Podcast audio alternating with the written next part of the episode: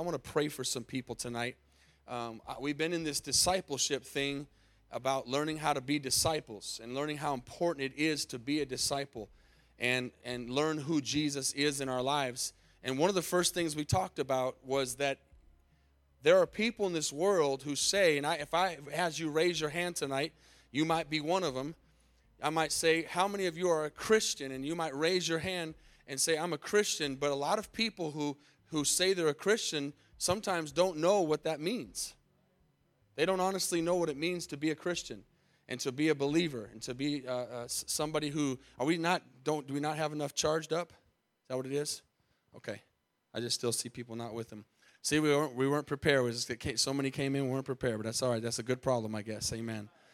Um, anyways, so we we we need to find out what we believe, and we've been talking about that. There's a lot of stuff going on teachings that are false and teachings that are uh, erroneous and teachers, teachings that are not coming from the Bible. And, you know, we just had this, this uh, tragedy happen on, on, on uh, Friday morning, Saturday morning, uh, in El Paso, where all these people passed away. All these people were murdered. All these people died. That was a tragedy. It was a horrible thing. And, and I was talking to some, some, some guys yesterday at the gym and telling them, you know, what if that had been you at that Walmart?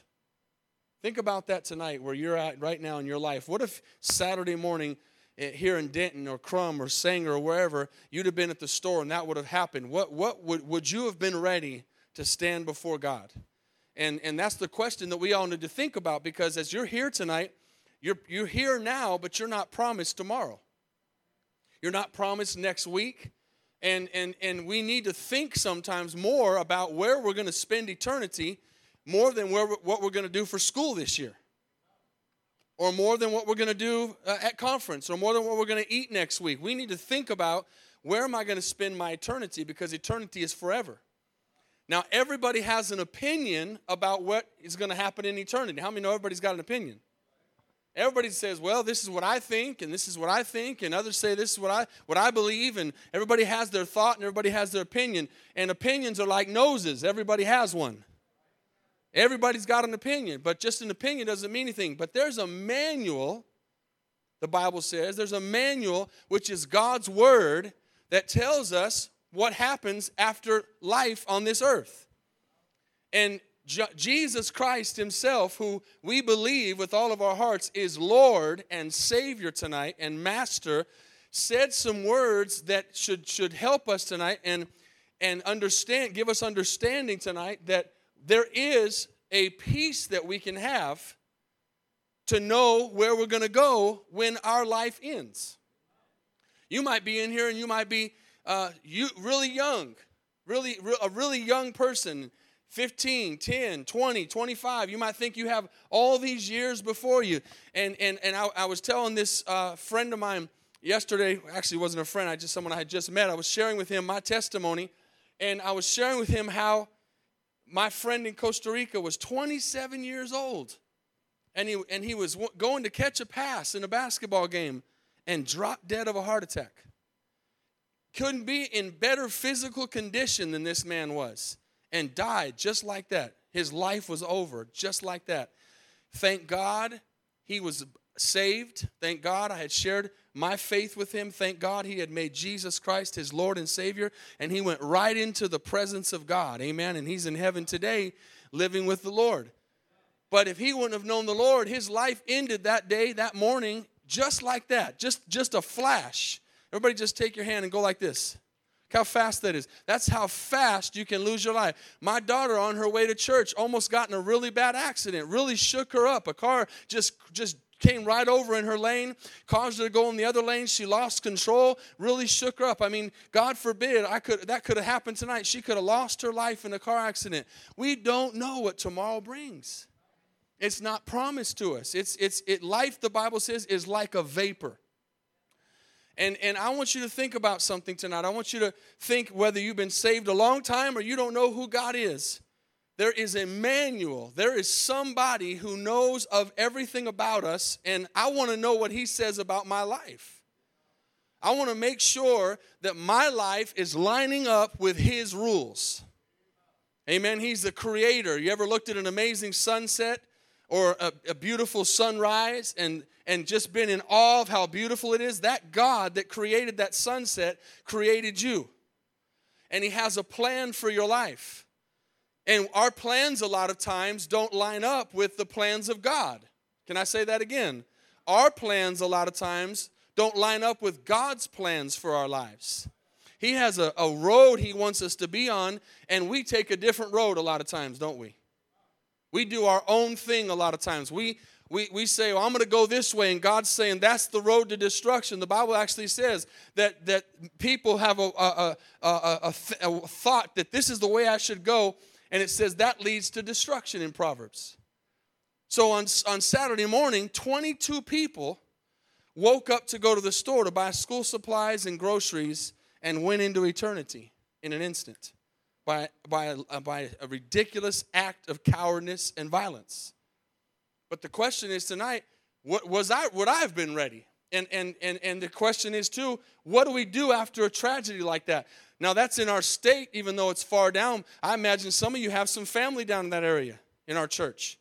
Some of you might have known somebody that was affected by that, and it can trouble your heart. How many have ever been troubled and, and worried and thought, man, what, what if this happened to me? What, what if this happened that way? Or what if an act of violence happened this way? And so our hearts can be troubled and we need peace. And so watch what Jesus says in John 14. We're going to put this up on the screen and, and read this. And I love Jesus' words. He says, Let your not your heart be troubled.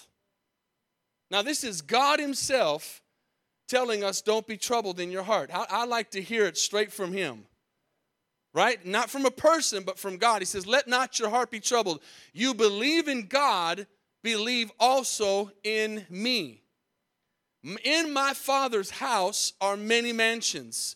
If it were not so, I would have told you. And He said, I go to prepare a place for you. And if I go and prepare a place for you, I will come again. We talked about that Sunday morning, and I will receive you to myself, that where I am, you may be also. Listen closely to this. There's a lot of people in this world today that when someone dies, they say they're in a better place. Don't they? They're in a better place. You know what? That's wishful thinking. Let's be real. They say rest in peace. And obviously, that's what we want. We don't want anybody to go to hell. But the, the reality is, a lot of people, when they die, aren't resting in peace. A lot of people, when they die, are not in a better place. Because the Bible says that when we die, we go one of two places. The Bible says there's two places that a, a person goes when they pass into eternity. And, and tell the person next to you, we're all going to go into eternity. How many believe that's the truth? And guess what? We don't have a choice. Someone might say, Well, I don't want to go into eternity. Nobody asked you. Nobody asked me if I wanted to spend my life in eternity. God didn't say, if you want, you can just turn the lights out and go to sleep and that'll be it. He didn't ask us that. He said, there's an eternity. But He said, you can choose where you spend it.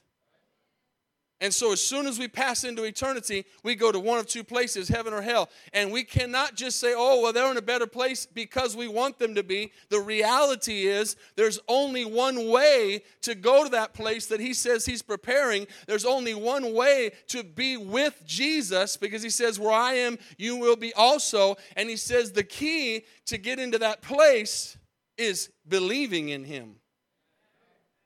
Amen. You have to have a key to get into a door. How many have ever seen something, real, a place really nice you want to go to? Maybe you walked up to a, a, a house and you said, Man, I'd love to live in this house. If you don't have the key, you can't get in. And Jesus is the key. He's saying in his own words here, Don't let your heart be troubled if you believe in me. Okay? So he says, I'm going to go prepare this place where you will be also. Verse 4, watch this. And where I go, you know and the way you know. Now, if you don't know the way tonight, I'm telling you the way. Thomas said, Lord, we don't know where you're going, and how can we know the way? That's the question of this world today. Jesus said this here's the key I am the way, the truth, and the life. Jesus is the way, He's the truth, and He's the life. Can you say amen? Jesus is the way, He's the truth, and He's the life. Do I have anybody in here that believes that? Not just with your head, but with your heart. That, that you believe that the only way to have peace and rest in peace and, and to, to go to a better place is through Jesus. We'll leave that up there for a second. And he says, No one comes to the Father except through me. We'll leave right there for a second. I told this guy yesterday at the gym, I said, Listen, you got to understand something. We're all going to die. We're all going to pass into eternity. I was using the example of El Paso and the shooting, and then obviously the other one that happened in Ohio car accident, whatever. We, we, too many times we think, well, that was down in El Paso. That's a whole bunch of miles away. What happened over in Ohio? Why do we have to wait till something hits in our neighborhood for us to wake up? Why do we have to wait till tragedy comes before we think about eternity? And worst scenario, why do we have to wait till it's over? You know, a lot of people are going to be standing before God and they're going to be wishing that they would have made a choice while they were alive. Because Hebrews 9:27 and I want everybody to listen to this. Hebrews 9:27 says this. It is appointed unto man once to die, and then comes judgment. You don't get a second chance. You don't get another opportunity to give your life to God. It's, it's, it's one chance, and this is it. This is your night tonight. This is your day. This is your life. This is what matters. It's right now to think about where am I going to spend eternity. And I told that man, we're all going to die, and there's only one person. Now, once you snapped earlier, I want you to put your hand up and do this. One. There is only one person in the history of the world who has been bold enough to say that I have been to the other side and come back. Only one, and his name is Jesus. Come on, church. Only one.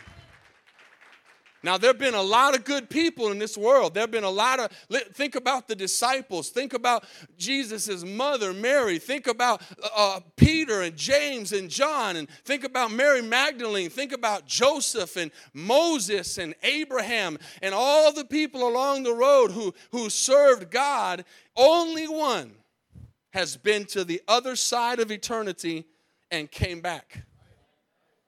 And that's Jesus. And so I told this, this man at the gym, I said, that's who I'm going with. The only one. See, no other God, no other religion, no other person has ever been able to say, I've defeated death. I've been to the other side. I've got the keys to death and hell and the grave in my hands. And that's Jesus of Nazareth, the Son of God. And he says, Don't let your heart be troubled. He says, I've got this under control. I, I, I've got this. I, I am who I say I am. How many have heard some people say that they're something, but they're not? A lot of people claim to be things. A lot of people claim to want to give you things or do things for you, but Jesus says, I am who I say I am. They asked God who He was, He said, I am. I love that. Only Jesus can say, I am. I am the way. I am the truth and I am the life. Let's finish this. Verse 7.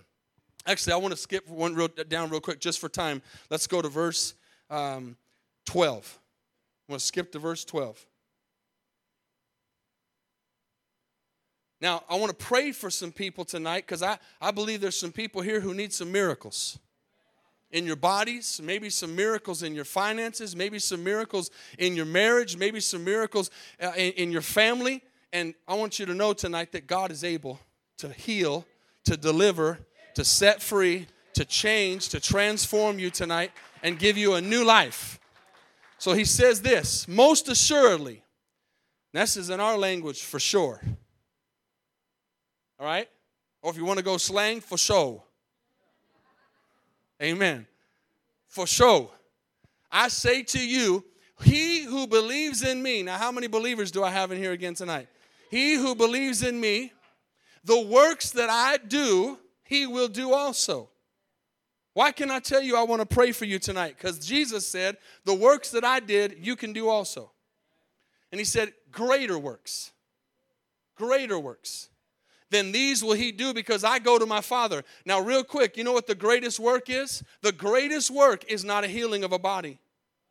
The greatest work is not a healing of a marriage. The greatest work is not a promotion at your job. The greatest work of the Bible is that somebody would come to the saving knowledge of Jesus Christ as Lord of their life.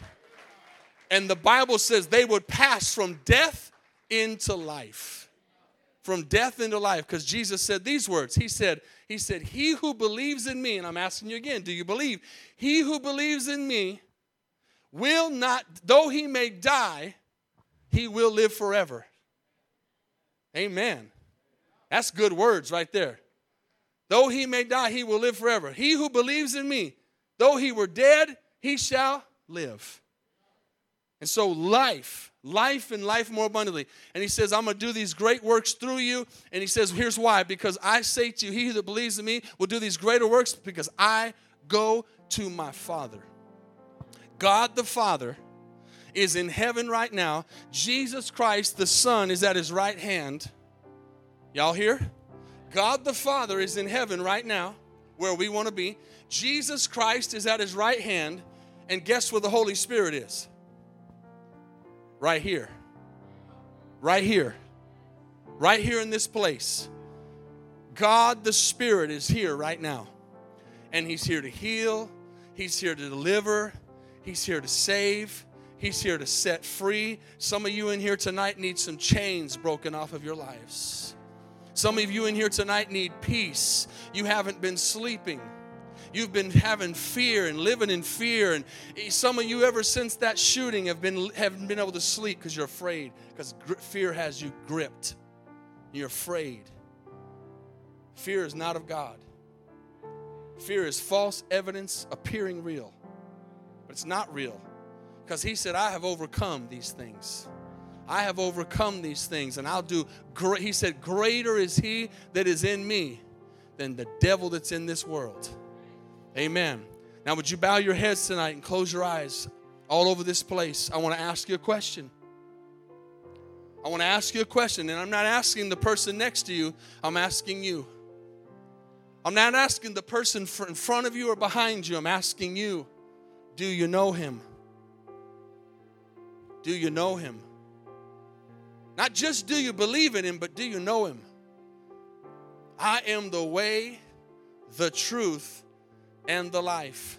No one comes unto the Father except through me. The only way that I can truly go into heaven, the only way that I can truly be saved, Jesus' words himself, is to put my faith in Jesus to put my faith in Jesus and who He is. Tonight, at this very moment, I want you to know that for somebody here, you might not have tomorrow. You might not have next week. Today's the day of your salvation. Today's the day that Jesus can change your life forever. And I want you to know He loves you. He loves you tonight. He cares about you, He wants the best for you. But He also said these words He who loves me, he who believes in me, obey my commandments. Do what He says. If you want life, you got to go to the life giver.